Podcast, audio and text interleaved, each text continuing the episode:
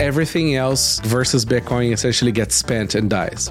I want to be able to have reactive security. And I think OpVault is today the most straightforward, easiest to use way to do that. I will not be insulted by a clockmaker.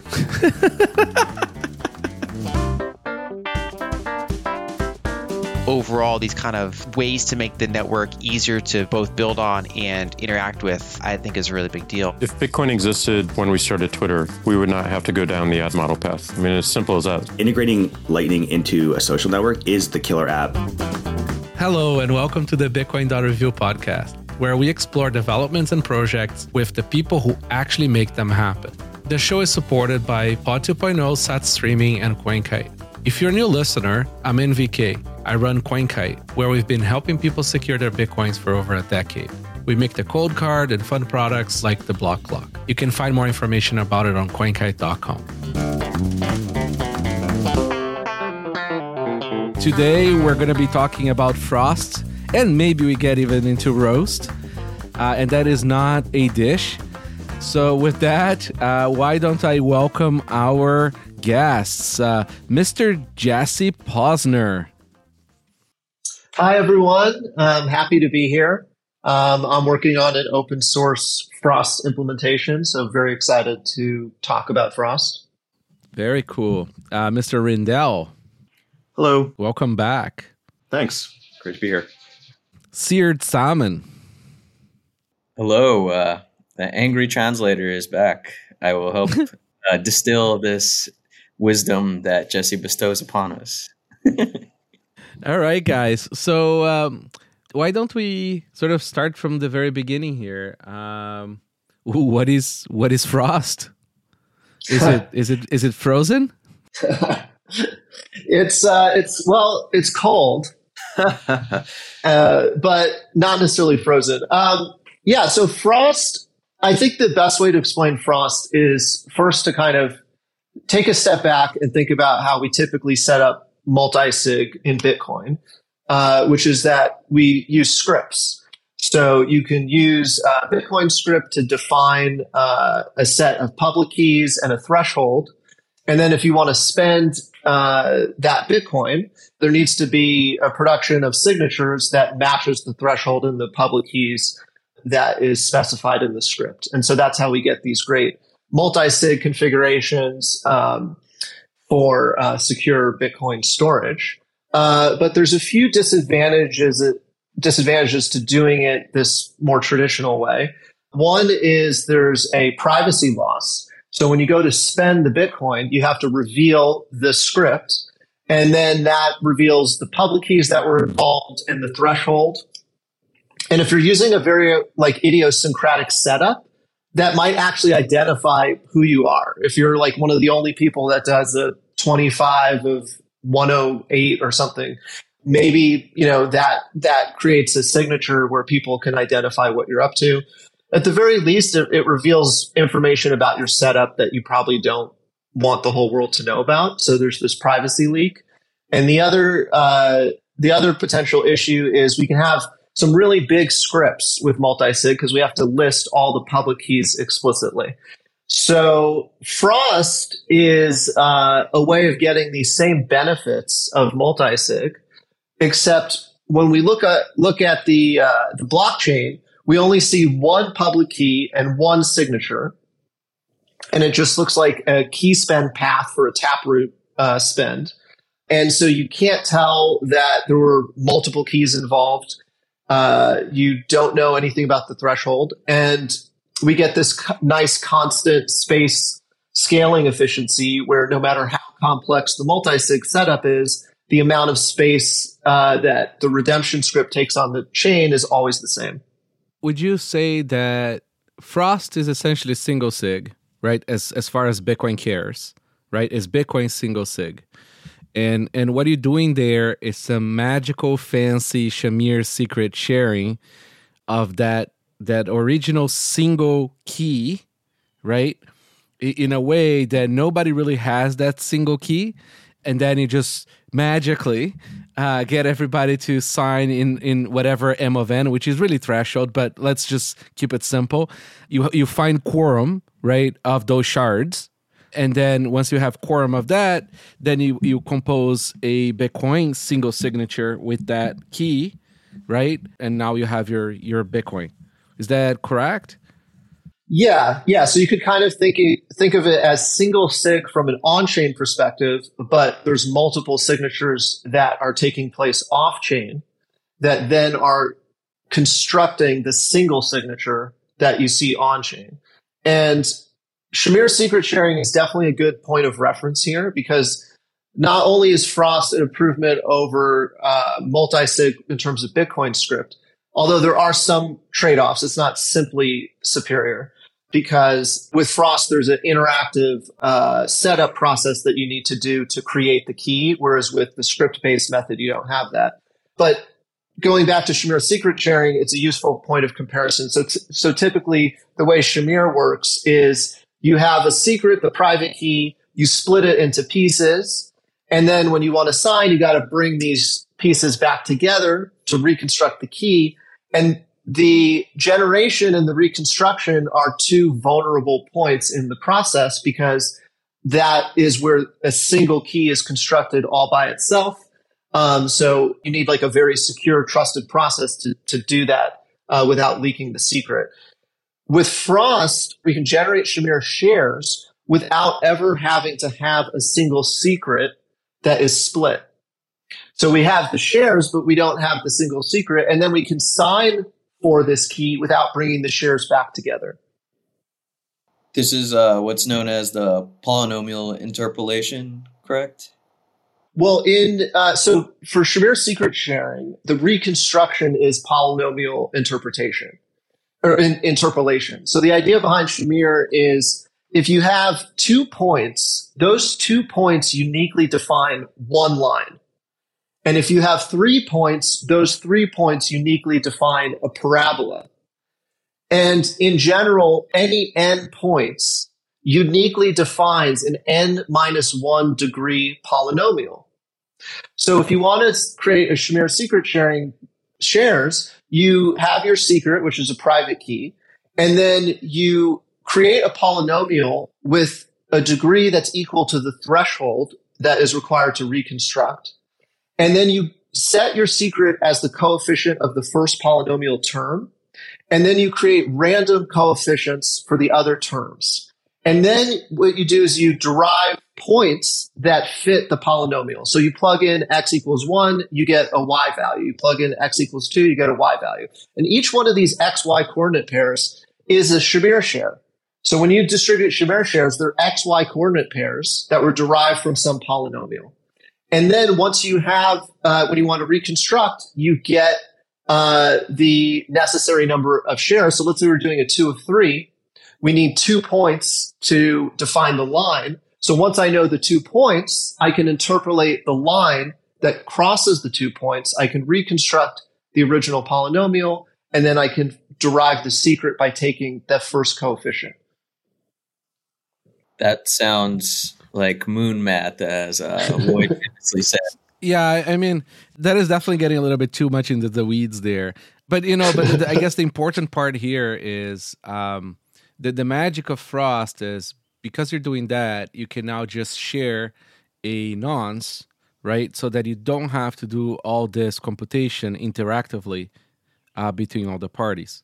I think like in the past, if you wanted to have some kind of threshold scheme to protect your Bitcoin, you had kind of two choices. You could either have single sig and you would Shamir split it, but then you still have to get all of the pieces back together on one device. And in that one device, if there's malware on it, if somebody kicks in your door, like whatever, like you have a single device with one key on it that can spend all of your money. Or you would go with script-based multi-sig, where you can go and do partial signatures at different places and then combine them together.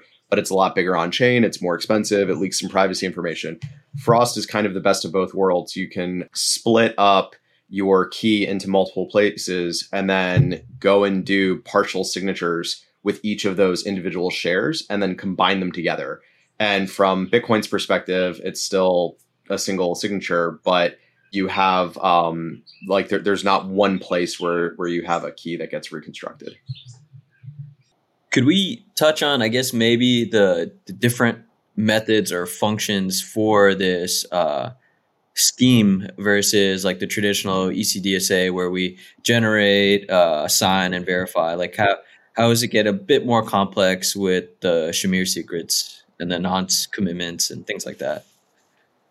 Yeah, so basically, when you have just like a standard, let's say E C D S A or Schnorr signature, you generate a public-private key pair, and then you've got a sign algorithm and a verification algorithm. And uh, it's pretty uh, pretty simple from an A P I perspective. Once we move into Frost land, uh, things get more complex. So the first thing is we need to think about three distinct phases or uh, processes. One is the key generation process itself.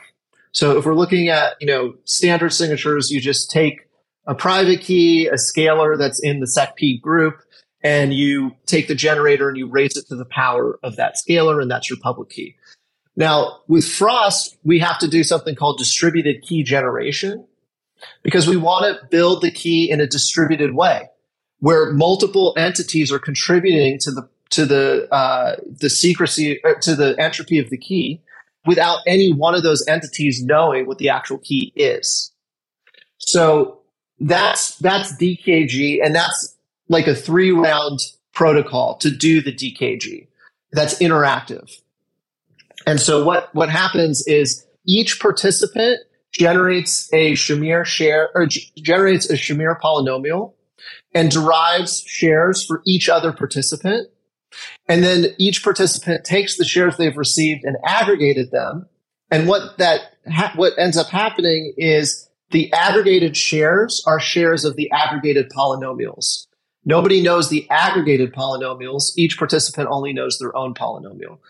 And there's also um, some additional uh, processes called V S S, where uh, this is a more secure way of doing Shamir secret sharing, verifiable secret sharing, where you also distribute a commitment to your polynomial. So each participant can verify that the structure of the polynomial is what they expect. And then you also have to provide a proof of knowledge for the first coefficient term to prevent a row key attack. And you also need to provide a signature at the end, signing a hash of all the commitments to fulfill a, a broadcast um, channel requirement that each participant saw the same commitments as everybody else. So that's that's the first part is the D K G. And at the end of that, each participant has a Shamir share of a private key, of which nobody knows the private key. And everybody has been able to derive the, the public key. So you have a public key and Shamir shares of a private key at the end of the D K G. Yeah, like I, I think a, a reasonable mental model for this is if you think of Shamir secret sharing as like, you go and you generate a secret, and this could be like a Bitcoin private key, or it could be a, you know, a Nostr key or something else. And then you split it into pieces and you distribute those pieces, and then you delete the original. That, that that's the way that you would like shard out your um, private key with like Shamir secret sharing. The D K G that we do in Frost is kind of that, but upside down. So instead of starting with a shared key and then splitting it, you have your different participants, and these could be different people. They could be different signing devices. They could be different machines. They could be whatever. Your your different participants each generate a share, and then you have a way for them to combine the shares together to basically create a shared secret that nobody has at, at any point in time. And then the the last thing that Jesse was touching on is there's all kinds of attacks that you can do where if you can sort of reactively choose your shares based on what other people's shares are, then you might be able to cancel out certain terms, or you might be able to cause um, like denial of service or, or cause like other problems later on when those keys get used. So there's some additional like uh, w- we're going to say nonce commitment a lot during uh, during this episode, but there, there, there's a bunch of um, points during key generation and during signatures where before you uh, reveal a value, you send over a hash of it so that people can tell that you didn't like change your mind later when you saw their values. So there's um, a, a couple moving parts there as well. So that's like a nice sort of like a, a, a I'd say like a, a deeper dive into the into how it works. I guess like let's explore some use cases here because that might help people sort of start to understand like what is the yeah. value of all this uh, because you know why not multisig, right? And I mean, multi-sig in practice is an absolute clusterfuck. It's horrible. It's like horrific, right? It's so bad that most people still advise people to just go single sig with passphrase, right? Yeah. Because, you know, in multi-sig, you're essentially committing to the M of N right from the beginning, right? And and it's very strict, right? Like in very plain terms. I mean, you know, if you set something to be two of three, it is two of three forever, right? And and there is no half of something. There's nothing. It's just two of three. Uh, it is on chain, right? So so that means that uh, everybody can see once you sign a single transaction, they can see it. It's so bad that um, I can't remember which exchange was, but somebody did a timing attack uh, or just timing analysis on, it might have been BitMEX or something like that, where they essentially figured out where each of the executives were and which of them signed the big balance of some cold storage. It might not have been BitMEX, so don't don't don't associate that name with it. I can't really remember which one it was, but it was a big one. They do have like a three of six uh, threshold payout wallet or something, right? I think I, I can't remember. Well, I mean, yeah. So, so like the, the the first benefit that a lot of people see with things like Frost or Musig, which is related, but Musig is, you know, N of N, and Frost is threshold, so it's, you know, T of N. The first benefit that a lot of people see is, again, on chain, it just looks like a single sig. And so if, if we move into this world where, you know, people might have uh, tap scripts that they don't reveal, and they're they're able to make payments through the key path, and you can do that either as a single sig or as a threshold signature, then it really helps with, you know, privacy and fungibility, because like nobody can tell if that one key that you're using or fifty keys or one hundred keys, like it's all just a single signature. That also makes things cheaper. Like you're not paying for all of these other public keys on chain. I think those are really cool benefits. But for me, the the crazy superpower that Frost has is, you know, earlier when Jesse was describing, um, say that you have a two of three, the mental model here is imagine the private key is is like at the y-intercept of some graph, and then you draw a line through that, and you pick, you know, three points on that line, and any two of them can reconstruct the line and, and get you back to your private key. What's cool is if you have two of those points, you can pick a third point. So you you can effectively generate new keys without actually, or new key shares without actually changing the private key. So, you know, imagine if you have a multi-sig, like you have a two of three or a three of five or a eleven of fifteen or something, and you lose one of your signers. Right now, what you basically have to do is uh, either just live with it, or you have to do like a wallet sweep and move all of your funds to a new wallet with a new set of signers. What everybody does is is move. Yeah. You know, and every time you have a new executive, you yep. have to do that again. Yep. And, you know, and, and the issue with that is these are each actual Bitcoin keys. So you have to go through the trouble of like creating backups of each, burying them wherever you bury them, you know, traveling around. It's, it's an absolute cluster. And there is no good secure way of creating a Bitcoin multi-sig quorum either, right? So there's no trusted way for you to communicate with each other to create that script either, even with B S M S, uh, B I P uh, three twenty-nine. Is it three twenty-nine? I can't remember now. But regardless, th- there is no good way of doing that. Uh, and, and I think like Frost really addresses like most of all hanging fruit, low-hanging fruit that, that this does and adds more. Yeah, like there's definitely more complexity, but being able to say, hey, I want to add new keys or remove old keys without actually needing an on-chain transaction, without perturbing all of your U T X Os is um, just a, a wild capability that I think we haven't really seen in Bitcoin. And it, it opens a lot of doors for key management, especially if you have, um, if some of your signers are like really hard to get to, or if they're really locked down and you don't want to go and touch them every time you have to add or remove a key. Uh, it's it's a pretty crazy superpower. Yeah, I, I think, I mean, I don't know. I was sort of like thinking about the complexities like of, of just in practice of doing Frost. Mm-hmm. And, and because you kind of solved most of the the uh, interactivity issues with pre-generated uh, nonces. It is not hard to to share with each other some nonces and store them on harder wallets. Uh, that that should be fairly straightforward. And, you know, like you, especially I think like if somebody's going through the trouble of creating a proper, like, you know, like Frost wallet with like important signers and real money. I mean, you know, you can pre-generate, I don't know, like a thousand of them. I don't know, maybe a thousand might be much, but you, you know, you, and you store them and now you're good to go. Uh, what, what's still unclear to me, and we'll get to roast later, is like when you unroll, like when you take somebody out of the, the you essentially like kill one of the shares, if the nonces are still valid or not. I haven't looked into that. But but regardless, I, I think that that's been greatly, because originally with Musig, mm-hmm. when I saw that, I said, like, okay, well, this is cute. I see cryptographers are having a lot of fun with this, but there's absolutely no fucking way you can do this in the wild because, you know, unless you're using H S M servers, yeah. it's kind of pointless because, like, if you're going to keep wallets hot in order to do all this this back and forth, and, and it compounds too, right? So um, as you're doing all this, essentially almost like multi-party computation here, mm-hmm. you, you know, it's kind of loses the point. And then, again, like, the Frost came in. I'm like, oh, fuck, yeah, this is usable. So Jesse, yeah. So let's let's let's chat about nonces. So the thing is, uh, so when we do like E C D S A and Schnorr, we have the luxury of being able to use a deterministic nonce.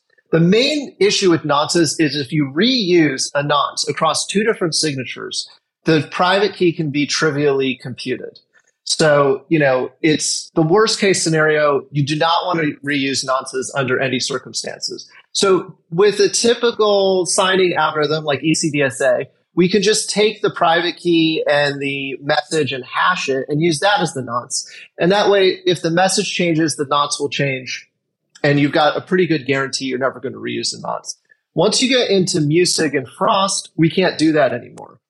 Mm-hmm. And in fact, it can be quite ge- uh, dangerous to generate your nonce deterministically in these multi-party protocols, because if a malicious participant causes the generation to restart, all the participants are going to generate the same nonce, but the aggregate nonce will change. And so you can actually induce nonce reuse because of deterministic nonces once you move into this multi-party setting.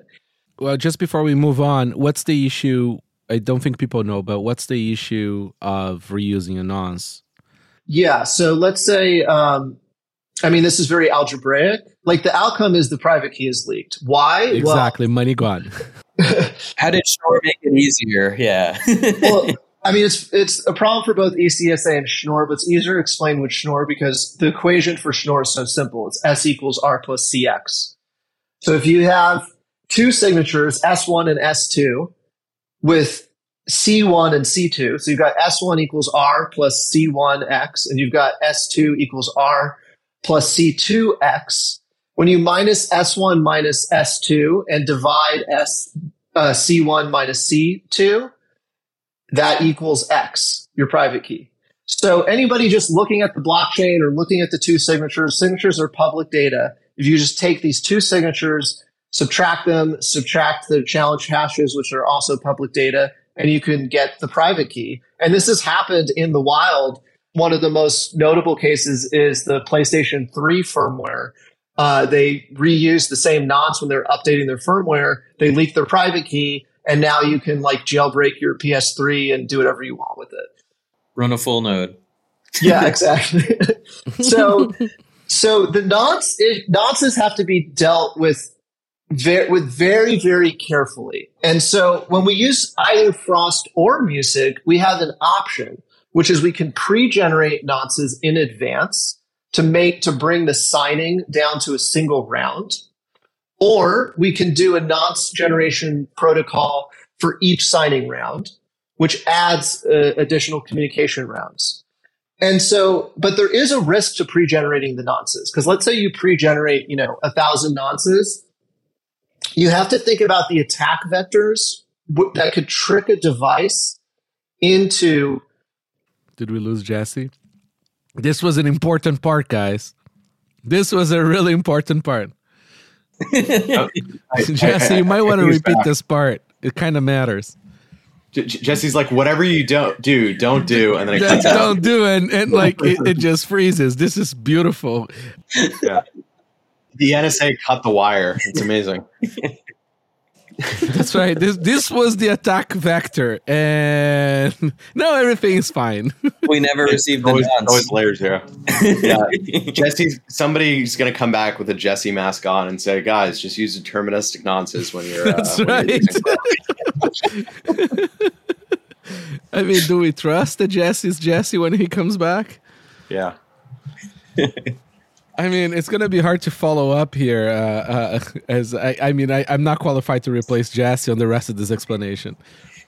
Yeah, I mean, so the main thing is I wanted to continue down the line of, or like the different functions now associated with Frost, and also maybe if you guys could touch on like uh, the schemes, right? There's an accountability scheme versus a privacy scheme, and that's protection from, I guess, the public versus the other signers. And then eventually what led to the, the TAPS scheme. I don't know how much Rijndael is in the know with that stuff either. I don't know what the TAPS scheme is, but I, I'm very familiar with the uh, the accountability issue because uh, me and Nick Farrow were talking about the uh, shitpost DAO that I want to do on Nostr. Um, using yeah, we, we can take a quick usability tangent or uh, use case tangent. Yeah, I mean, so like one of the other things that's really cool about Frost is um, Nostr uses Schnorr signatures, right? So all of the cool things that we've been talking about being able to do with signature aggregation with Schnorr, you can actually use in Nostr. So uh, Nick Farrow, who is uh, U T X O Club on Twitter, um, I think I'm the North America branch of the Nick Farrow fan club. He uh, he made a tool called uh, Froster. Is that what it's called? Yeah, Frost. So, yeah. Oh, it's, God, that's um, a little too close to Froffer. Yeah, right. And it's um, I don't know. It, it lets you do uh, Nostr posts with uh, Frost uh, keys, so you can you can actually do threshold signing for uh, for Nostr. Oh, oh, I think Jesse's coming back. Jesse. Well, we better see a new a new nonce use when he comes back. Hi. Okay. Can we have proof that it's actually you and you're not going to give us a different answer now that you've been compromised by the N S A? uh, we haven't like done a like key exchange protocol in advance, so I don't think there's any way for us to have cryptographic certainty, but... Okay, we're going to have to just roll with it. All right, person who claims to be Jesse, you were in the middle of saying, uh, you know, we do have not to think do of this. Attack vectors against... Uh, uh, the line was, you have to think about the attack vectors that could... Right, so if you take away one thing from this whole conversation, blink. Yeah, so what I was saying is that The you the devices could be tricked into reusing a nonce. Let's say you load a thousand pre-generated nonces onto a hardware wallet. How does the hardware wallet keep track of the nonces that it's already used? It could it could try to delete nonces that's already used. It could have a counter. It's not impossible, but that is where the um, that's where you have to put some attention into to making sure there's no way. Like with a fault injection? Or I have a couple ideas. Yeah, please. So uh, we started doing this thing uh, where every single export that Cold Card does has a detached signature. So essentially, you can actually verify that the owner of that private key essentially like gave out this, this actual P S B T for you to sign or cosign or... Uh, the address explorer, so essentially like the addresses that it's providing are the actual addresses that were provided so the computer didn't cheat it. So you could use detached signatures in a way. It's not foolproof because, yeah, I mean, I guess it is because the, the issue here is if you have access to the private key, then you have access to the private key, so you don't really care. So yeah, I mean, I, that that could help. Another thing that we could maybe do is we could have... a uh, whole D F I sort of kind of like a handshake between all the wallets that are part of the quorum so that every time you send, this is part of actually, I'd love to add this to P S B T V two, which is maybe there is a signature to the actual P S B T. And and you can start building a little bit of more trusted comms, right, between the things. So it's it's a lot harder for you to cheat with with the messaging transit or, or this sort of partially signed or unsigned uh, uh, bits that you have to have in and out of the wallets, uh, as long as it's not interactive, again. Because to me, the best, like, the ultimate benefit you get in terms of, like, free security is just not attaching things to anything, right? Like, I mean, it's amazing.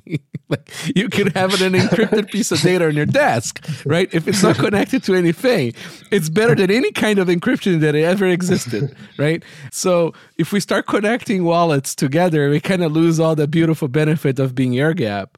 So I just keep on thinking, like, how can we maybe find other ways of signing things? And we've been sort of like breaking our head. And one is detached signatures. The other thing is we can maybe start signing. So detached signature plus another signature that is that's done with a secret that's part of the hardware, not part of the, the key that is holding. Uh, mm-hmm. And it wouldn't be a key that you can easily change or anything like that, right? Like it's like a it's like a, a key that's part of the secure element or something like that. So you'd have to break both in order to, for example, fake that nonce or, or tell it to use it's like it's like some device authenticity key or something that that's like comes from some P U F in the device, and it's not actually your Bitcoin key. It's like a device export, like authenticity check or something. Yeah, I mean, listen, I didn't want to take too much on a tangent of the hardware deep hole, but uh. yeah. Uh, well, there's there's a couple important important nuances here. So first of all, imagine if you have disjoint sets of signers. Let's say you have three or six.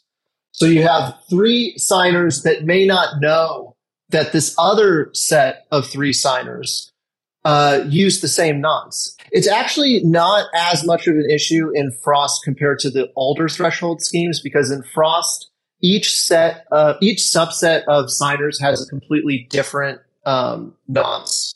Whereas in some of the very similar protocols that were precursor to Frost, uh, all the signers would actually get to the same. Uh, all, each subset of signer could create the same nonce, so that's less of an issue. But it's it's something you have to think about is. Not all the signers are going to have the same view of what took place. But with Frost, that wouldn't be an issue. Right. So with Frost, that's that's actually not an issue. The other thing, though, to consider is there is already some interactivity to get the signature from the device to the uh, coordinator that's going to aggregate the signatures. Yeah, but that could be done on SneakerNet, right? So you're not as sure. concerned. But if you could do that through SneakerNet, you could also do an additional nonce round through SneakerNet. So it's a trade-off of saying, okay, do we maybe we add an additional round?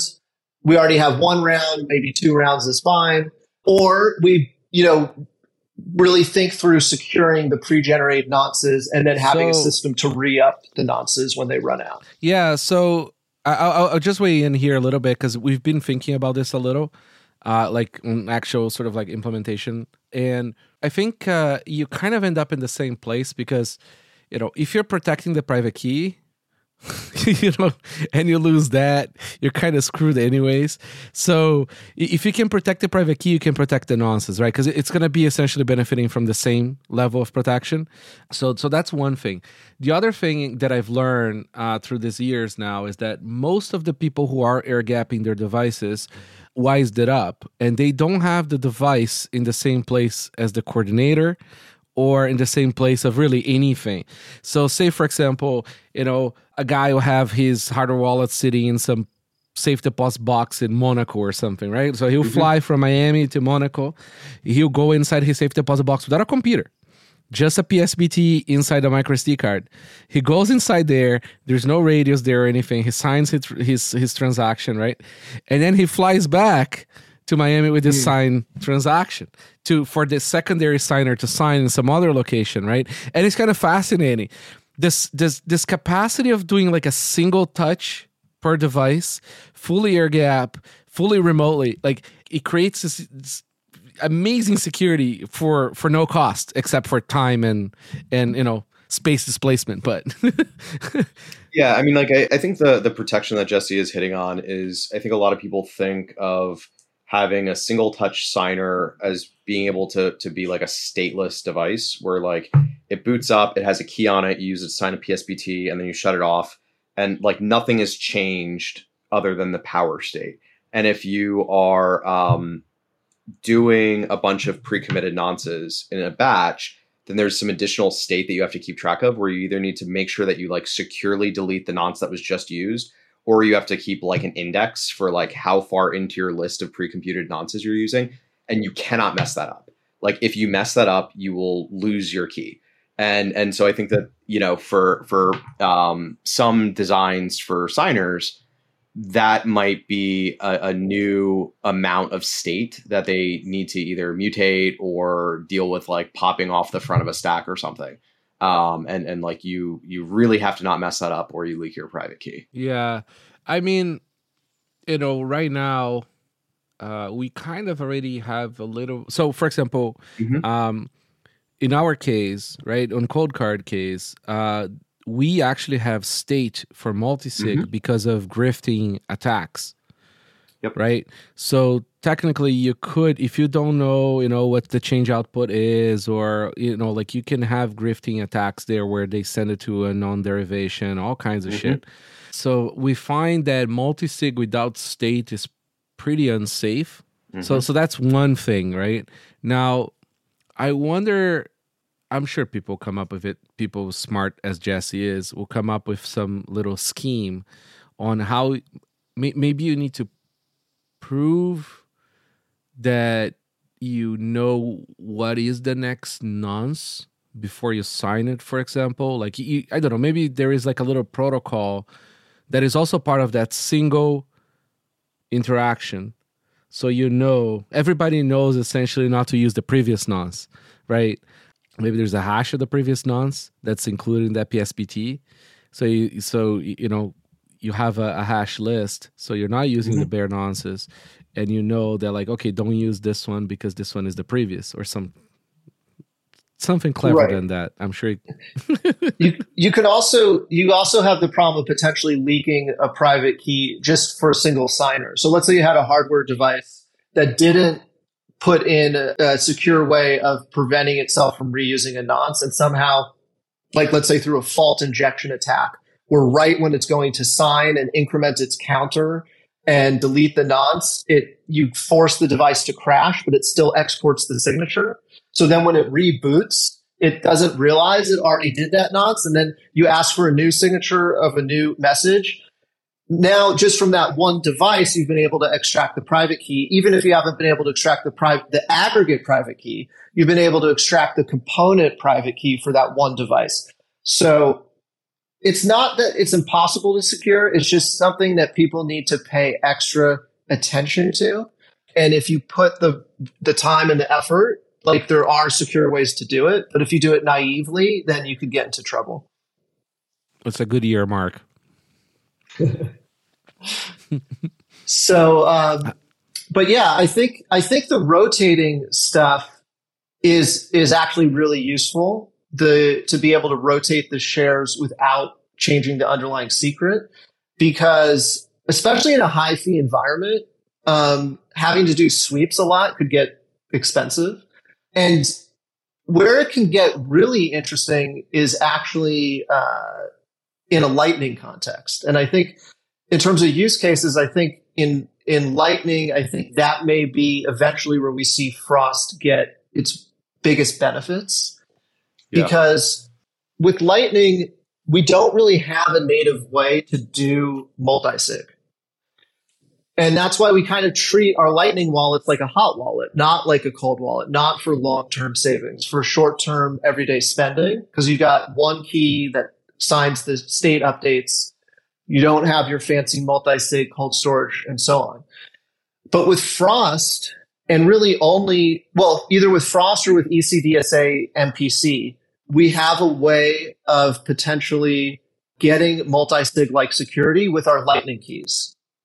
Because we can take these single keys and we can split them up And from the Lightning protocol layer, it still just looks like a single key, a single signature, but actually is requiring multiple entities to sign. It's now, when we think about doing this uh, with the Taproot channel, what we'd actually be doing is embedding a Frost key inside of a Musig key. So when we set up a Taproot channel, we have a two of two Musig between the channel counterparties. Now, one or both of these public keys that creates the Musig key could, in fact, have been generated with Frost. So now we have a Frost key embedded in Musig key. We know we can do this algebraically. We know we can produce valid signatures. Uh, what we don't yet have is a security proof. So I would caution anybody from just, you know, implementing this and, and signing. Um, hopefully we'll get that security proof um, in the not too distant future. There's a lot of reasons to think that it is secure, but we just uh, want to make sure that that is the case. And then the, there's another uh, complexity with this, which is all the all the signers ideally would have a B F T consensus about the state of the channel, because otherwise one of the offline signers could get tricked into signing a revoked uh, state or an old channel state because they don't know about the state updates that the other signers are doing. So they need to the offline signer needs to be able to come to consensus about what the latest state is. But once we have security proof, and, and if you can um, if you can uh, have B F T consensus among the signers, then we can get these highly secure Lightning wallets that we can have more funds uh, in the wallet securely. And when a secret is lost and we need to rotate shares, we don't actually have to close and reopen the channel because the underlying secret didn't change. So we can keep the channel, uh, the same channel open, even when we're recovering and, and have lost devices and things like that. You know, I one one thing that sort of uh, came to mind the first time I bumped into the Frost paper was the fact that we can really, really de-risk risky devices, right? Yeah. So, for example, you can now like have a phone, right? Where, you know, phones are kind of, you know, all the hardware for phones are already owned, right? So your your wonderful cypherpunk Android is fully remote accessible by the carrier. Uh, same is for your iPhone and all this stuff. So, you know, I'm thinking, hey, you know, with this, I mean, you could have two, three phones each with like a, a highly de-risked key, right? So a low threshold key. Uh, and then you can have your, you know, C K Bunker running your higher uh, threshold key with some policy. And and then you can start having these little protocols where, you know, a device talks to the other device, it talks to the other device, and, you know, money moves or money doesn't move. Uh, and if you lose your key, you don't really care. Sorry, if you don't lose your phone or your phone gets on or whatever, it's not really a big deal. You know, maybe we arrive at a place where, you know, hardware wallets are not even required anymore, you know, like in a, in a distant future here, uh, or at least not for mid-sized funds or operational funds, right? I mean, you know, the phones are still fucked with the A I, but, you know, your air-gap devices can resolve a lot of the A I attack issues. But anyways, I think we're still sort of like thinking in terms of like, you know, trying to fix old problems instead of just sort of like really looking much more forward into like, what can we actually create that was not possible, right? Uh, I, I don't know. I feel like we're still stuck in that. Yeah, and like there's a project called um, V L S. It's uh, validating Lightning signer, and the idea is to take like the um, Lightning state machine and separate it out from like all of the uh, R P C bits, and and just have that available as like a signer, and so you can run that in a really constrained environment and have it do policy-based signing of Lightning channel updates. And I think if you combine it with kind of this idea, you can imagine that you have this, you know, multi-sig Lightning wallet, and you have less trusted keys on like your phones. You have a more trusted key in your C K Bunker or, you know, some other um, like more locked down computing environment running V L S. And that thing can do policy-based signing, and you you can start having, um, you know, d- different risk levels for your different signers and, and have them like more or less accessible. Yeah, I think that's a really interesting model for future key management. And I think Frost really helps in terms of having this flexibility and being able to add and remove signers without changing the underlying secret. So let's say you have a bunch of uh, different signers amongst the devices people already have, you know, their their watch, their phone, their computer, their, you know, their tablet. Like, people already have many different devices, and they could all be participating in a Frost quorum where you could add and remove these devices, you can rotate the shares across those devices, and create this really flexible key management setup across many different signers without having to kind of have it be so locked into a fixed uh, configuration right from the outset. Back to the low-hanging fruit of uh, Lightning and its interactivity. Uh, currently, there are six secrets that uh, need to be generated, and of which I believe, I think it's three or four need to be online at all times. Is that right? Uh, I don't know the exact number, but roughly, yeah. I mean, you've got the you've got the funding key, you've got the um, the revocation secret. Those all have to be online.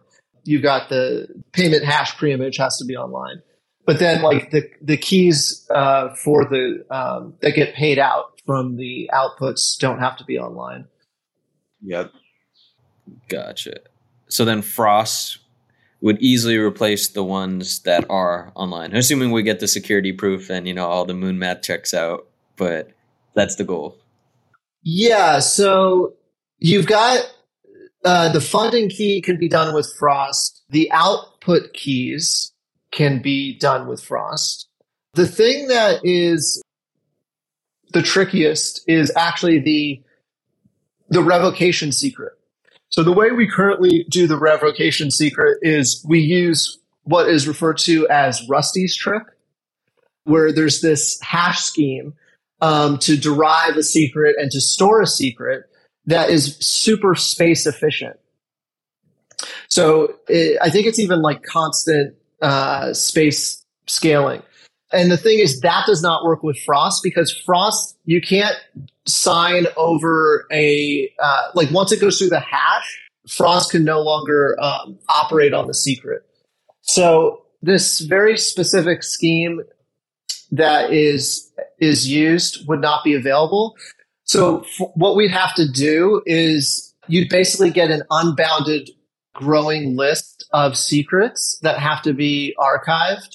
When you get the revocation secret from the counterparty, like, there's not an efficient way to store that until we maybe come up with something else. But for now, that would be the trade-off, is like, you just have this growing archive of secrets. Well, what I'm hearing is you're a uh, L N symmetry and L two supporter. So that, yes. I guess the revocation and punishment mechanisms being updated would further simplify this. Yeah, I think I think L two is going to work much more nicely with Frost because of that change to how the revocation works. Very cool. So what's the state of implementations now? I mean, like, you know, when when can we start sort of seeing some some people playing with this in the actual wild? Yeah, good question. So I have a um, I have a P R in the secp dash z k p repo that has a full Frost implementation that's currently in review. I just proposed a refactor based upon some of the review comments, and I'm about halfway through implementing the refactor. And hopefully that's pretty much like very close to where we need to be, and we can get it merged in uh, within the, like the next few months.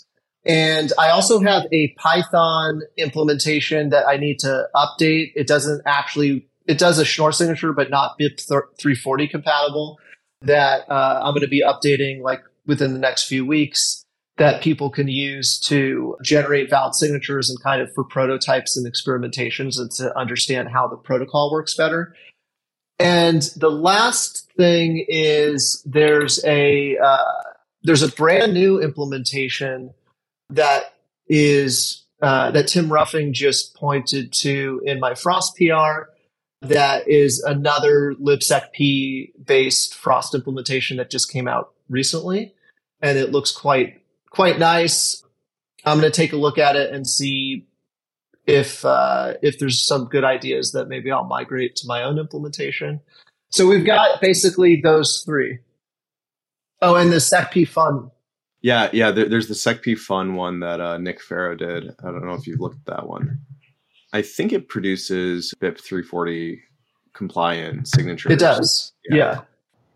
I, I was talking to Nifty about that, uh, I think in Miami, and uh, she mentioned your Python implementation. I guess B I P three forty compliance in this context is uh, something about supporting uh, X only or something like that, right? Basically, yeah. I mean, it's funny because there's no Schnorr, there's not actually like a standard Schnorr specification, unlike E C D S A that has, you know, is well specified. There's all these Schnorr flavors and there's little variations of how you can hash things. And so B I P three forty is a specific implementation of Schnorr, and its most notable kind of distinct quality is that it uses X-only public keys. That's what I think we're using uh, for the last uh, for the edge release of Cold Card. Uh, it was the X only. Yeah, it's it's what you need. Taproot. Yeah, all of Taproot is is X only public keys, much to the chagrin of many cryptography implementers who, like, the level of code complexity that is required to account for X only public keys is pretty substantial. So it, there's a lot of work to save that one byte. Yeah, you, I, I've I've screwed up that parity bit when I've done key tweaking before. It's um, it's it's subtle, but yeah, the um the, the one that's in secp two fifty-six k one dash zkp, that one's in Rust, and I think Froster ends up using that. So if you want to do threshold signing for Nostr because you want to uh, keep the intern from posting on your Nostr account, or because you want to have multi-sig for Nostr, or because you want to make a shitpost DAO, um, there's a there's a Rust implementation of Frost that you can use. Yeah, I mean, I think Nostr is a really interesting use case because we don't have any other way of doing multi-sig on Nostr, literally. Like, Frost is all you've got because there's no E C D S A, so there's no E C D S A M P C, there's no Bitcoin script, and it uses B I P three forty signatures. So... and we need secure Nostr key management. Uh, it's your whole online identity. It's really important to secure the, the, those keys. And right now, they're just like floating around in password managers or on people's phones or emails and stuff. And uh, what we really want is like a multi-sig hardware wallet enforced Nostr signing setup. That's at least what I want. And I think Frost is going to be how we get that. I mean, it's going to be really hard to use uh, Nostr uh, hardware wallets because, like, every single like, it's signed. That's true. it's, no, I mean, yeah, you know, like, I, and I've been talking to the guys a lot about this. It's like, okay, it's great. Yeah, we can we can sign uh, some of these keys now, but we can't really practically use it. So... Pablo just released today uh, N S E C Bunker. N S E C Bunker, really? N S E C yeah. Bunker, I know. Um, yeah. We feel flattered, Pablo. He he borrowed C K Bunker. Yeah. So essentially, it's kind of like an H S M as a service for your N S E C keys, right, on Nostr, because, you know, companies are can't share their keys with their employees because there's just a key. Uh, so I, I don't know. I'm very much looking forward to Frost for Nostr, because, you know, you can now share keys with employees, but they don't have full threshold, and you get to approve things, and they can't run away with your company keys. Well, and it would be cool to to have some policy evaluation in there, because, like, you could imagine you could have a um, you know policy enforcing signer for Nostr messages that are like, right, if you're going to like or repost uh, an event, then that just gets approved. But if you're going to zap something, then, like, you have a budget, and if you're going to post a note, then um, that has to be a perfect. No, it's more fun to do uh, full censorship on the employees. So, like, if they want to yeah, say, for sure. example, say I like big blocks, it doesn't sign. Yeah. That's right. you, you know, like uh, you can really get in there. Yeah, no, but but the main issue with Nostr is that, like, unlike, so Bitcoin can just move the funds to a new key, right? With Nostr, I mean, your identity is that key. So, you know, until we have uh, some Galaxy brain figure out some uh, some key delegation on a network, Nostr-like network, which is t- too hard to have state, and, you know, I, nobody knows how to do it. Yeah, I mean, it's it's going to get weird and interesting. Uh, maybe we're just going to have a society acceptance that you burn keys. I was going to just say, luckily, these keys are not used for money. So uh, uh, in some places they are. Yeah. Yeah. Oh, yeah, yeah, I get, yeah, that's fair. No, the, the YOLO is only going to get stronger. Yeah. Yeah, there, there's been... Um, so uh, the two things that I've seen, you know, ARK has been in the news lately, and I think right now the current plan for ARK is that it's going to use a Nostr key as kind of like a silent payment uh, type uh, type key, and then the other one is um, there's a Lightning wallet that uh, they wanted to add ordinal support, and so they're using your N P U B as a public key and using it for Bitcoin also. So people are starting to use Nostr keys for Bitcoin, which is terrifying. Wait, they're using a Nostr key that was a Lightning node pub key to receive no, ordinals? It's it's for on-chain, right? So they're they're taking like your Nostr N P U B okay. and using it for uh, on-chain Bitcoin. Gotcha, gotcha. Oof. That's, why? Uh... One does not ask why. no, no, no. I can tell you the real reason. Real reason. Is it's a bear market. People might be trying to raise money or like show growth. So for the users, right, this is like the adoption or like that bootstrapping of like that user base, because people are using Nostr. So you're like, hey, if I add this quick feature, then we'll suddenly get this user. Uh, and then we'll suddenly have like five K or ten K users. But I think that's short-sighted probably for the same reasons you guys are saying, because once someone actually does lose that money, then whatever goodwill and usability you've bought up is... Yeah, I, I, I, I think it was it was actually more opportunistic than that. It's like um, there's a browser extension that's a in-browser Lightning wallet that's actually like pretty good for an in-browser Lightning wallet that also has Nostr support. And um, so there, there's a Nostr key in there, and somebody wanted to build uh, a market where you could pay Lightning and then receive an ordinal. And uh, they were like, where are you going to get a, you know, on-chain compatible public key from? We'll use your Nostr key. And like, that's, so here we are. So it's going to happen. So Frost for Nostr keys is uh, probably going to be a thing that gets more serious when people realize that they have bags attached to their Nostr identity. Yeah, I mean, you know, you could also lose all your Cashu as well. That's you know, true. Cashu yeah. is going to be worth a lot of money. Jesse, are you familiar with the Cashu project?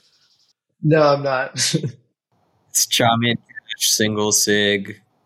It's very, very cool. I mean, Kali, uh, who who who who wrote that? Um, yeah, I mean, it's just Chamin Mint, uh, and you can trade these tokens uh, using Nostr. Uh, uh, I don't know if it's fully integrated Nostr or not. Yeah, the, the command line version is. So, like, if you use the command line Apache client, you, you, you like, if, like Jesse, if I have your N P U B, I can say send five hundred sats to this N P U B, and it sends like a uh, like a Nostr uh, D M to you with a bunch of um, Cashu eCash, and then you run the Cashu command line client, and it grabs your D Ms and looks for um, Cashu tokens in them, and then automatically redeems them.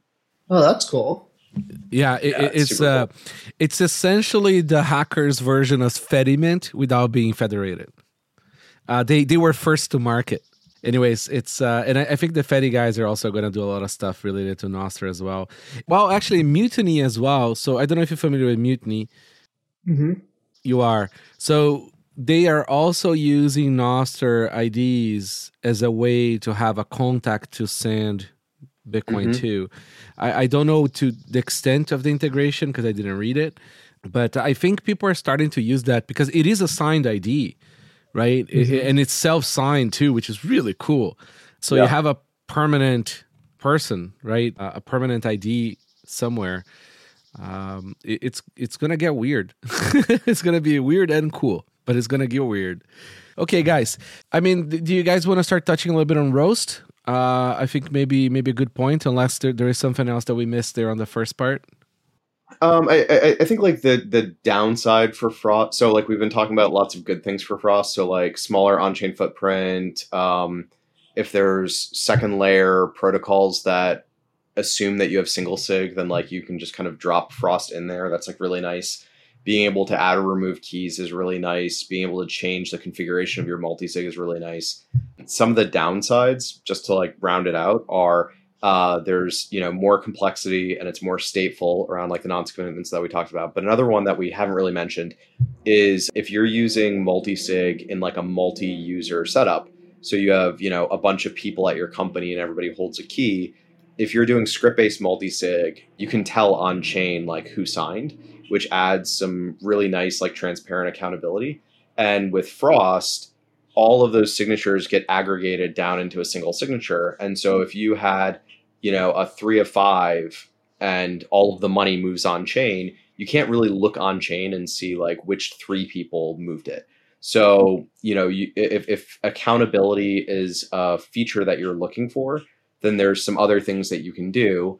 And like, you know, there, there's a number of schemes out there, but in general, like um, where Frost starts having some trade-offs is um, if you wanted to use it for something like the Fedimint on-chain wallet, you might want to like really make sure that you know which of the Fedimint uh, like Federation guardians signed for the money if like all of the money leaves. And so if you're going to adopt something like Frost, then you need to add some additional uh, like mitigations to to make sure that you have accountability.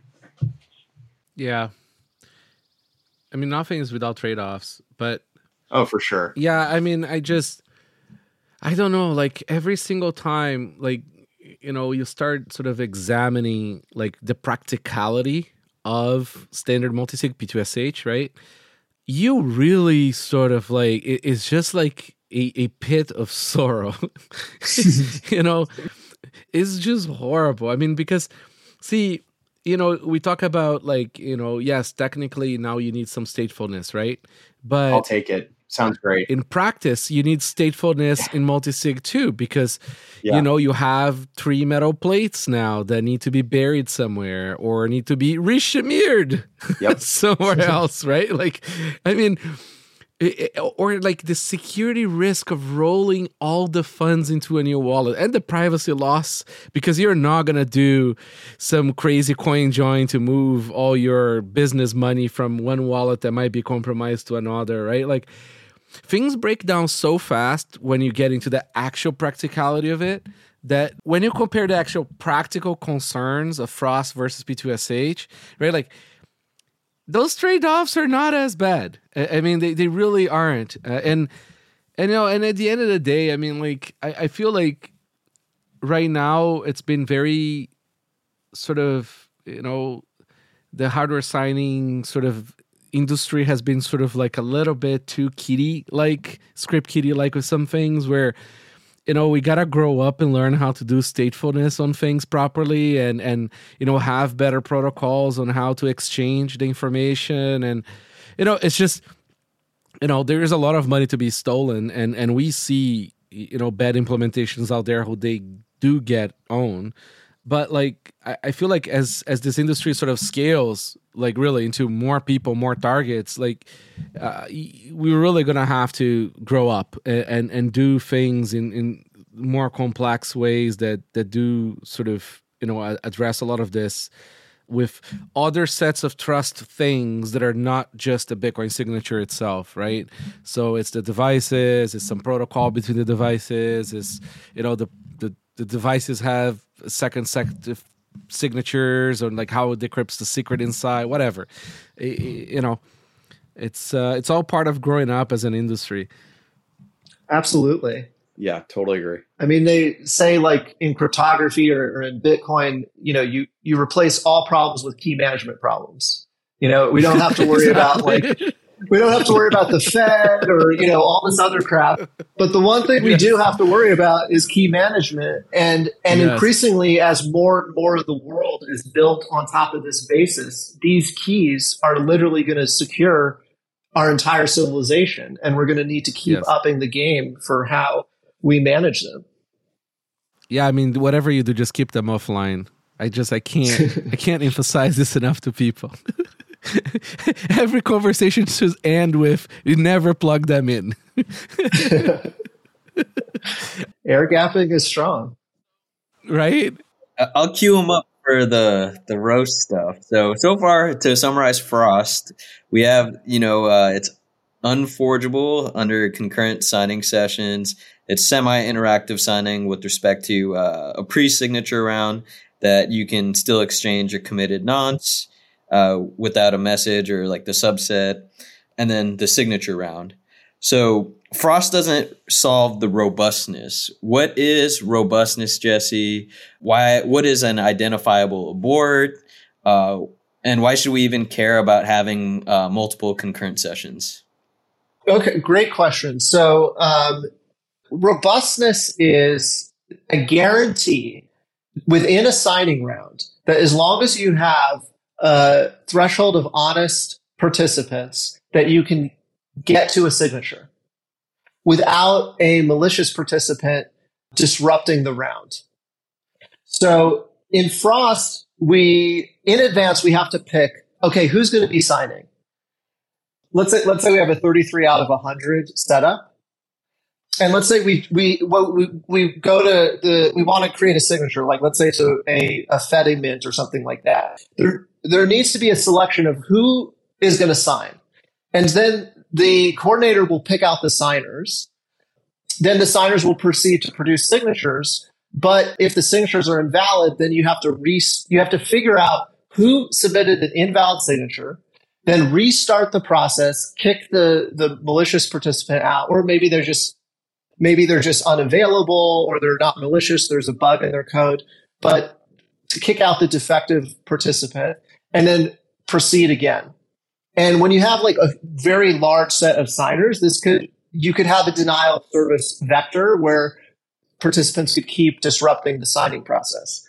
So what ROAST does is it creates a guarantee that you're going to get to a signature as long as you have a sufficient number of honest participants. And the way it does that is it actually instantiates multiple Frost sessions in parallel. So ROAST is just a wrapper around Frost. You take the Frost A P Is and you just structure them in a new way and you run them in parallel. And that's how you get ROAST. And since you have these parallel sessions, if if some of the sessions don't complete, you have other sessions that will complete, and you're guaranteed to get to this outcome. And it's really something when you when you get to large sets of participants where that becomes important. Obviously, in something like a two of three, it doesn't matter. If one of the participants doesn't complete, you just switch to the other, and you're done.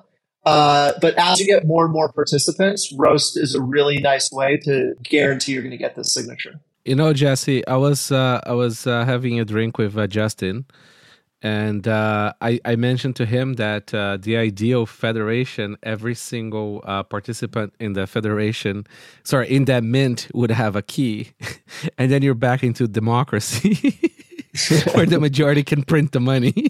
This right. is uh, yeah. Justin. Yeah. So here's the, the interesting thing. Like, so maybe I have missed this from before. So can any party coordinate, or do you need a specific yeah. uh, secret, or or you know how how does it work for you to coordinate that maybe is different than P two S H?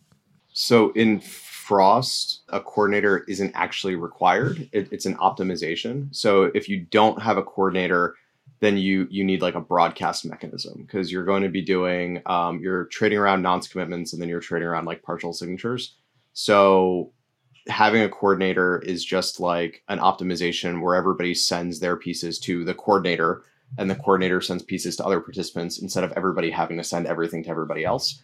The coordinator can be any of the participants, and they don't have any like special secret key or something. So you could, if if this is like you're, you know, running Sparrow on your laptop and it has Frost support and you have a bunch of like signers, then you could use Sparrow as the signature aggregator. Like that's that's the coordinator.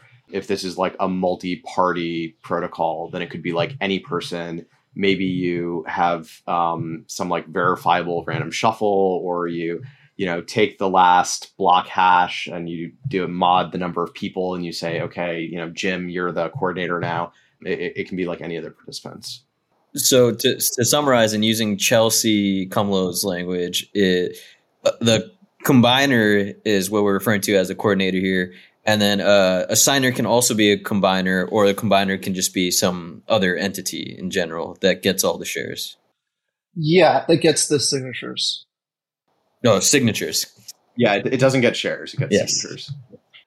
Um, yeah, so, and, and typically, you know, only what, like, let's say you're signing a Bitcoin transaction.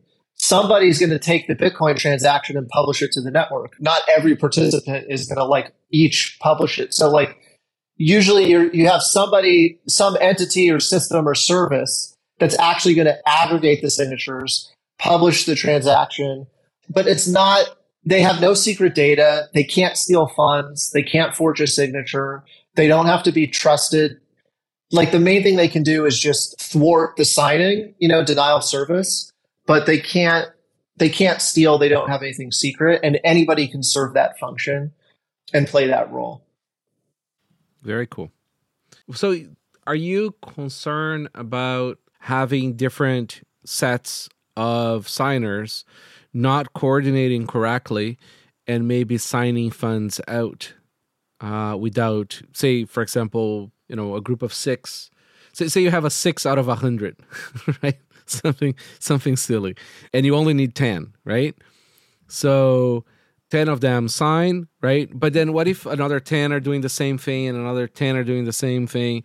I guess you're just going to bump into issues where you're going to have spent outputs, right? Yeah, I, I think it would be the same as if you had a, um, I'm going to make this up, if you had like a one of fifteen, like P two S H uh, multi-sig, and you had different people all trying to spend the money at the same time, then you're going to run into problems with like double spending the same outputs or or other things like that. Mm-hmm. But luckily with the scheme, you can identify who is trying to do the spending, right? Of, of the subsets. Well, you wouldn't be able to tell from the on-chain transaction. You wouldn't know who signed. Yeah, not, not as a public, but as a signer. If you have good, you know, you would need like logging and forensics and stuff to figure it out. I see. Okay. Yeah. And another like really interesting scheme that I heard, I forgot who told me this. An idea that I heard was, you know, since we have Taproot, like one way that you could do Frost is you have a tap leaf for, so, so say that, say that you had uh, like a three of five, just to keep the numbers small. So imagine if what you did was you had uh, five tap leafs where each one had a single sig with one participant and then a two of four Frost for the other ones. So you're still using Frost to aggregate like most of your quorum down to a single signature, but then one of the signatures is identifiable. And whoever is being the coordinator, you have them have like an exposed single signature in that tap leaf, and then you have everybody else aggregate down to a single key. And that way on chain, you can identify who the coordinator was. And then you go to them and say, who else signed? So I think that there's like some tricks like that that, that we could use to add some on-chain accountability while still keeping some of the benefits um, for like really large quorum sizes. It, you're still doing a script path spend, so you don't get all of the benefits of Frost, but it's a, it's a way that if you were running like a federated system, you could still have a lot of, you know, on-chain space savings, but still some accountability. Very interesting. But it's it's a great point that it does not solve the issue of the signers needing to know what they should actually sign. So, you know, if yeah. and this is typically, I think, the weakest point in a lot of these systems is if you can corrupt, like let's say you have this giant system of servers and humans and all these different people signing, but you corrupt the actual address you're spending to. And and whatever, you know, services, you know, the person inputs the address, this is where I want to spend, and then that's swapped out. and that system, you know, sends to all the signers, hey, sign this transaction. Like, there needs to be a way of authenticating, like, is this what I should actually sign? Is this correct or not? And that is oftentimes the easiest way to subvert these types of systems, is just corrupt the process by which the signers are believe that they're signing the correct thing. Right. Uh, and, and is there a solution for that? Is well, there a, sort of like a parallel sort of protocol or something where you are exchanging, you know, it's like you go back to the B S M S thing, the, the Bitcoin multi-sig, uh, secure multi-sig thing, which is not like great either. I, I still think that we still haven't found, or at least like I don't know of, a good solution around transporting this stuff securely, right? Is this something that's being worked on? Especially because, you know, once you, you know, because multi-sig is max twelve signers, really realistically speaking, you know, with Frost is going to be, you know, a hundred, a thousand, we don't know, right? So now having a proper protocol to do this, uh, it, it's going to be really important.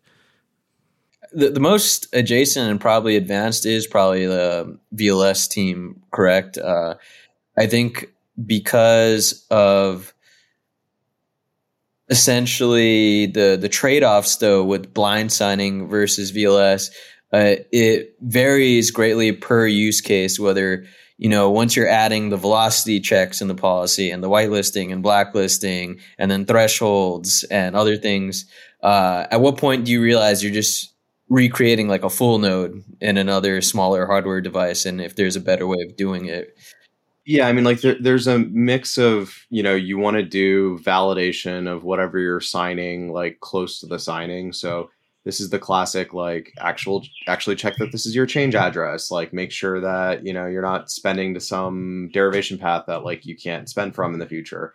Like there's that, but then there's also um, you want to make sure that, you know, the destination has some amount of like authenticity and um, like integrity protection, hasn't been like tampered with in flight, or, and, and that opens up a lot of questions about like, okay, do I have some, you know, trust on first use key that came from the coordinator, and they're going to use that to like sign P S B Ts that they send at me, or like, you know, it's, it's, it's really complicated, and there's not, um, there's not like a standardized protocol for it yet. I, I think that that's something that would be cool to see in some common like multi-sig coordinators, and, and get that standardized where you could have like interoperability between signers to have kind of like auth- authenticated signing sessions uh, would be would be a nice improvement for Frost, but also just for like P two S H um, style uh, uh, multi-sig as well.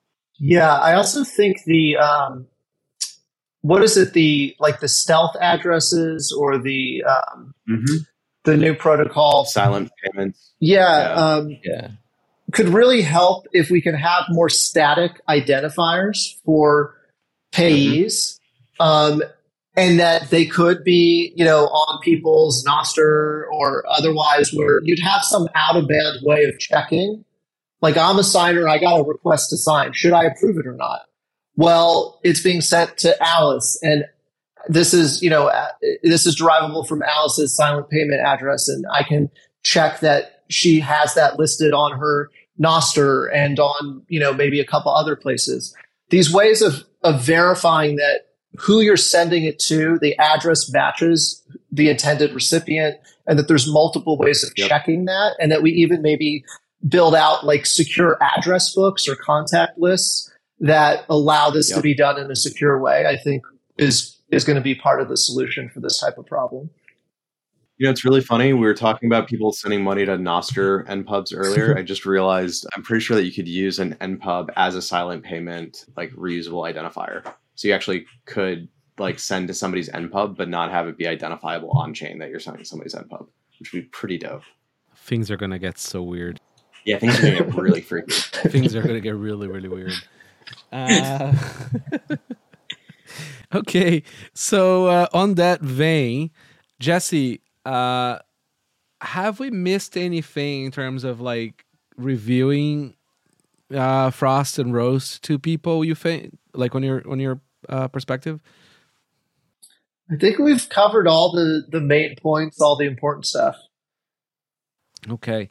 And I guess, yeah, I mean, I guess we can't really get into the weeds of implementations because we're still waiting for an implementation to sort of really be released.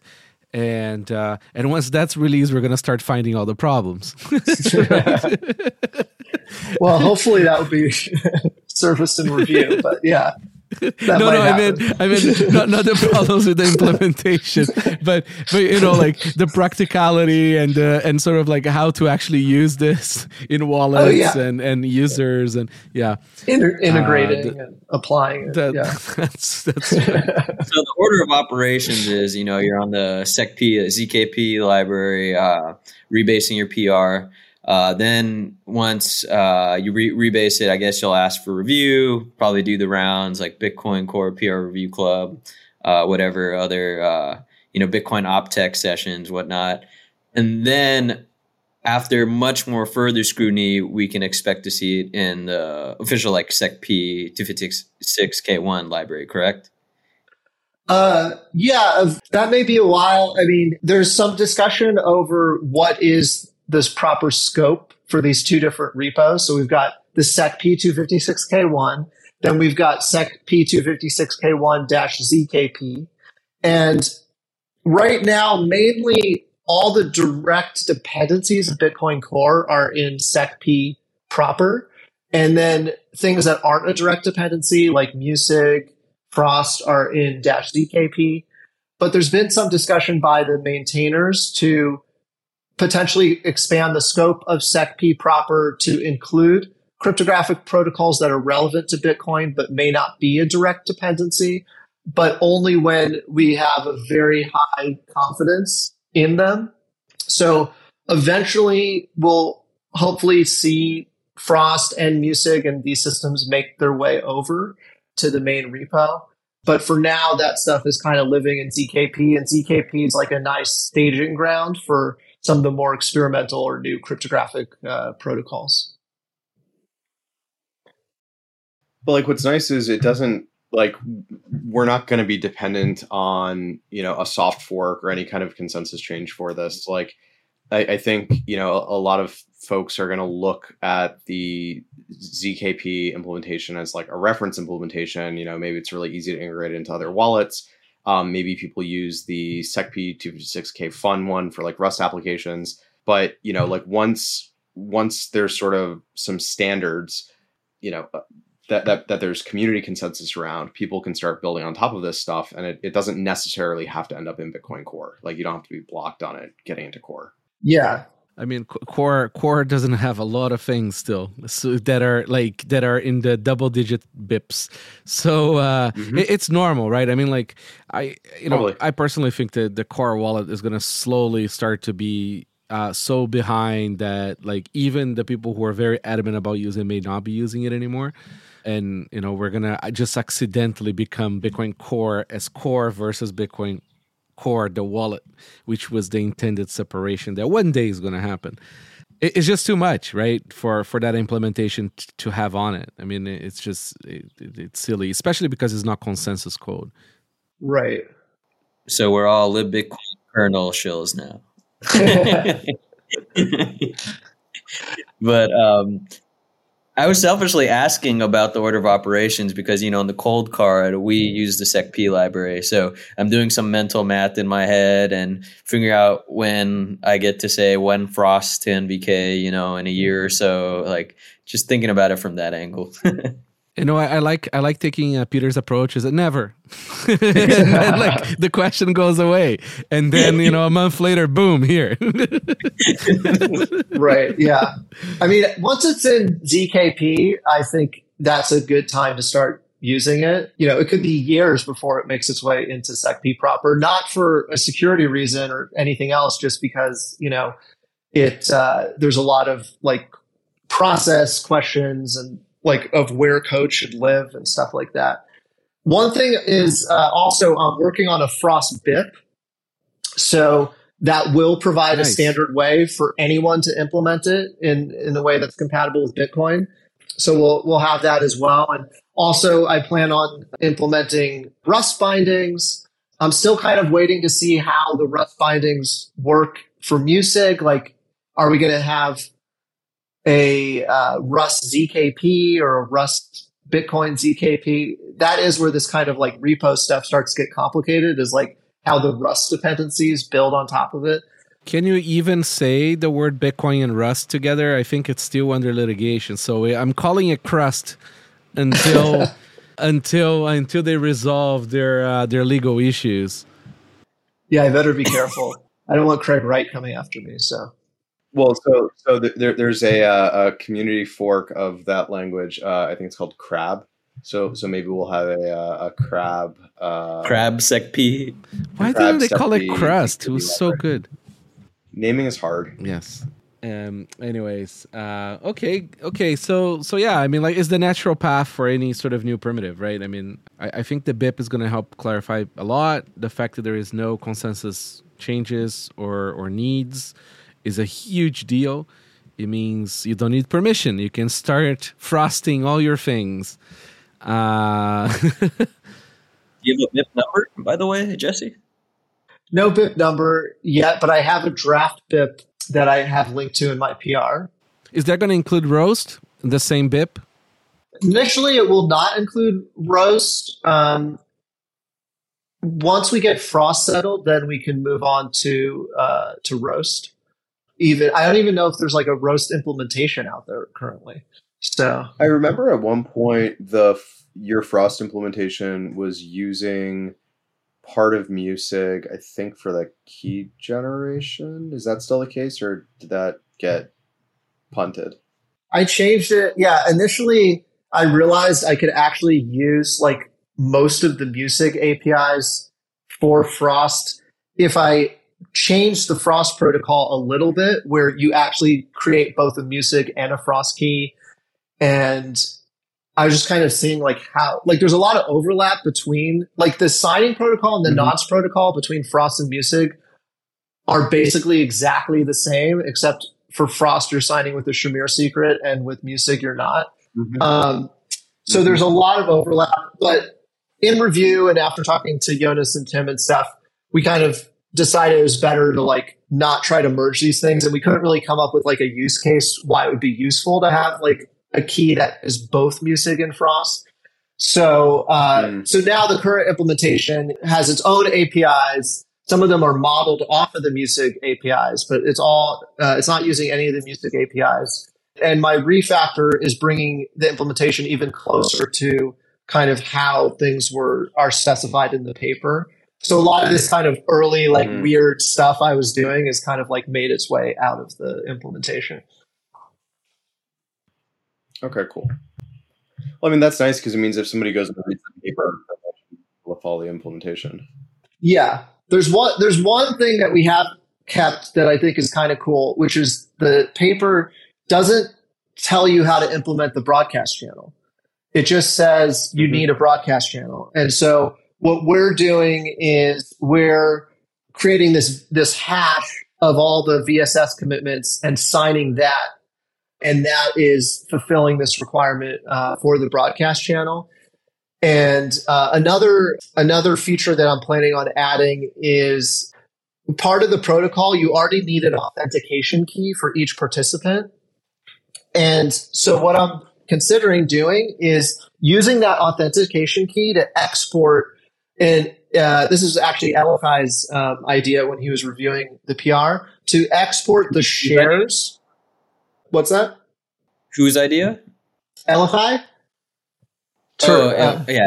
Yeah, uh, yeah. The cryptographer. I forget his last name, but um, he was the review- Yeah, starts with a T. Um, he uh, suggested that the A P I export encrypted shares from the key generation protocol, because that's left right now up to the user of the A P I, that you, you generate shares and you have to send them to other participants, but that needs to be done over a secure channel. But since we already have authentication keys baked into the protocol, what we can do is the A P I can use ChaCha twenty uh, Poly thirteen oh five to take the uh, authentication key of the recipient, encrypt the share uh, with that authentication key using Diffie-Hellman, And then that way, like built into the implementation, you already get the secure channels between all the participants. And oh, another thing is my implementation works with B I P three two key derivation. So you can have a FROST key and then you can derive keys from it, and all the participants can sign the derived keys. It works with Taproot uh, key tweaking as well. So all of that stuff is uh, is working with FROST. Is there any uh, particular reason you also chose like the same uh, algos that Lightning has, like the ChaCha and the Poly? Mainly because, well, ChaCha twenty Poly thirteen oh five is like one of the best authenticated encryption ciphers. And we already have a ChaCha, not ChaCha twenty, but we have a ChaCha uh, A P I in SecP that's used for, I forget what it's used for. It was some kind of optimization for like hashing the block or something like that. But we have ChaCha in SecP, and Poly thirteen oh five is like, doesn't take much to implement. So I figured I just throw that in, and then we'll have ChaCha twenty Poly thirteen oh five in SecP, which will be nice because it's built on all the highly secure SecP low-level uh, primitives and A P Is, and we'll have tests for constant time and all that stuff. So that might be useful in general for people who want to like use an authenticated encryption cipher. Well, and also um, B I P three twenty-four, which is like the new encrypted P two P uh, transport, yeah. um, that also uses uh, ChaCha twenty Poly thirteen oh five. So yeah, I think they're using a different implementation, but it'd be really cool if they could just get that from libsecp. That would. That, that's the peer-to-peer encryption uh-huh. B I P with... Yeah, it's it's like opportunistic encryption for all the P two P traffic. Very nice. Yeah, Peter worked on it as well. Yep. Peter Vola. Yeah, it's super cool. Very cool, guys. All right. I mean, I think we've covered a lot of ground.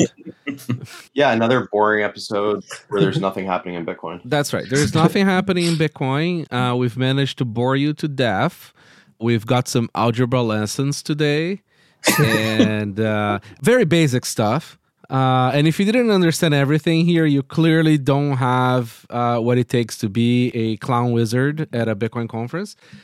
And uh, yeah. I mean, you know, like, what can I say? Bitcoin is dead. Listen, guys, uh, this this was awesome.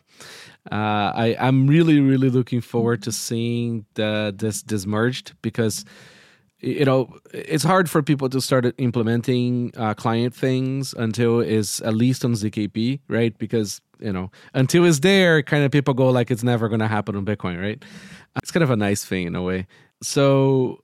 I mean, I'd love to have you again here, Jesse, when uh, when we have this hopefully on uh, on Cold Card and some other implementations around, and Rijndael, uh, when when you have some of your very cool, interesting projects you're involved in, maybe start leveraging some of this stuff. Mm-hmm. So uh, so yeah, guys, uh, thank you, thank you so much for for doing this. So uh, let's just do a little round of uh, any final thoughts, uh, Mister Vivek. My brain is completely fried, even preparing for this and watching. It's roasted, you mean? Yes, it's roasted. I can't even use terms anymore. But uh, after you watch like Chelsea Cumlow and like Tim Ruffing long enough and get to parse Jesse about implementations, your your brain's just tapped out. Like I'm a glazed donut up here right now. So I want to thank you guys again. Yeah. Um, uh, thanks so much for uh, having Jesse, me. Jesse, any final thoughts? Yeah, just kind of jumped the gun there. Uh, thanks for having me on. Uh, this has been great. And uh, I'm always happy to chat about Frost. Please reach out to me if anybody's interested in learning more about it or reviewing it or implementing and working on it. And more than happy to come back on the show uh, anytime. And uh, I'm just really excited for the future of key management. I think we're just barely even scratching the surface of what's possible.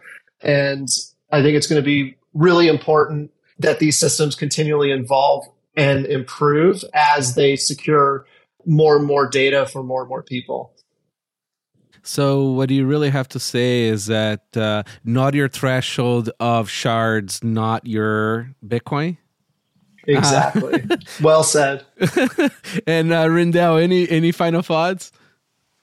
Uh, yeah, so we, we talked about Frost a bunch. The original paper is called Frost Flexible Round Optimized Schnorr Threshold Signatures. So it should probably be Frosts, but whatever. uh, it was written by uh, Comlow and Goldberg. I, I actually really recommend, if you're interested in this stuff, like go find the paper and read it. As far as cryptographic protocol papers, it's actually one of the more readable ones out there. And it does a good job of kind of walking you through all of the pieces underneath Frost and then how they come together and like why they come together the way that they do to make Frost. So if you're interested in this, um, definitely go and read the original paper and then uh, pepper Jesse with lots of questions and he'll help you. That's right. Uh, let's give uh, Jess his phone number so people can just text him uh, about their uh, implementation questions and uh, everything else. Just kidding. Well, guys, thank you so much. Uh, uh, this this was awesome. Uh, and, and with that, uh, we're cl- closing it up. Thanks for listening. For more resources, check the show notes. We put a lot of effort into them. And remember, we don't have a crystal ball, so let us know about your project. Visit bitcoin dot review to find out how to get in touch.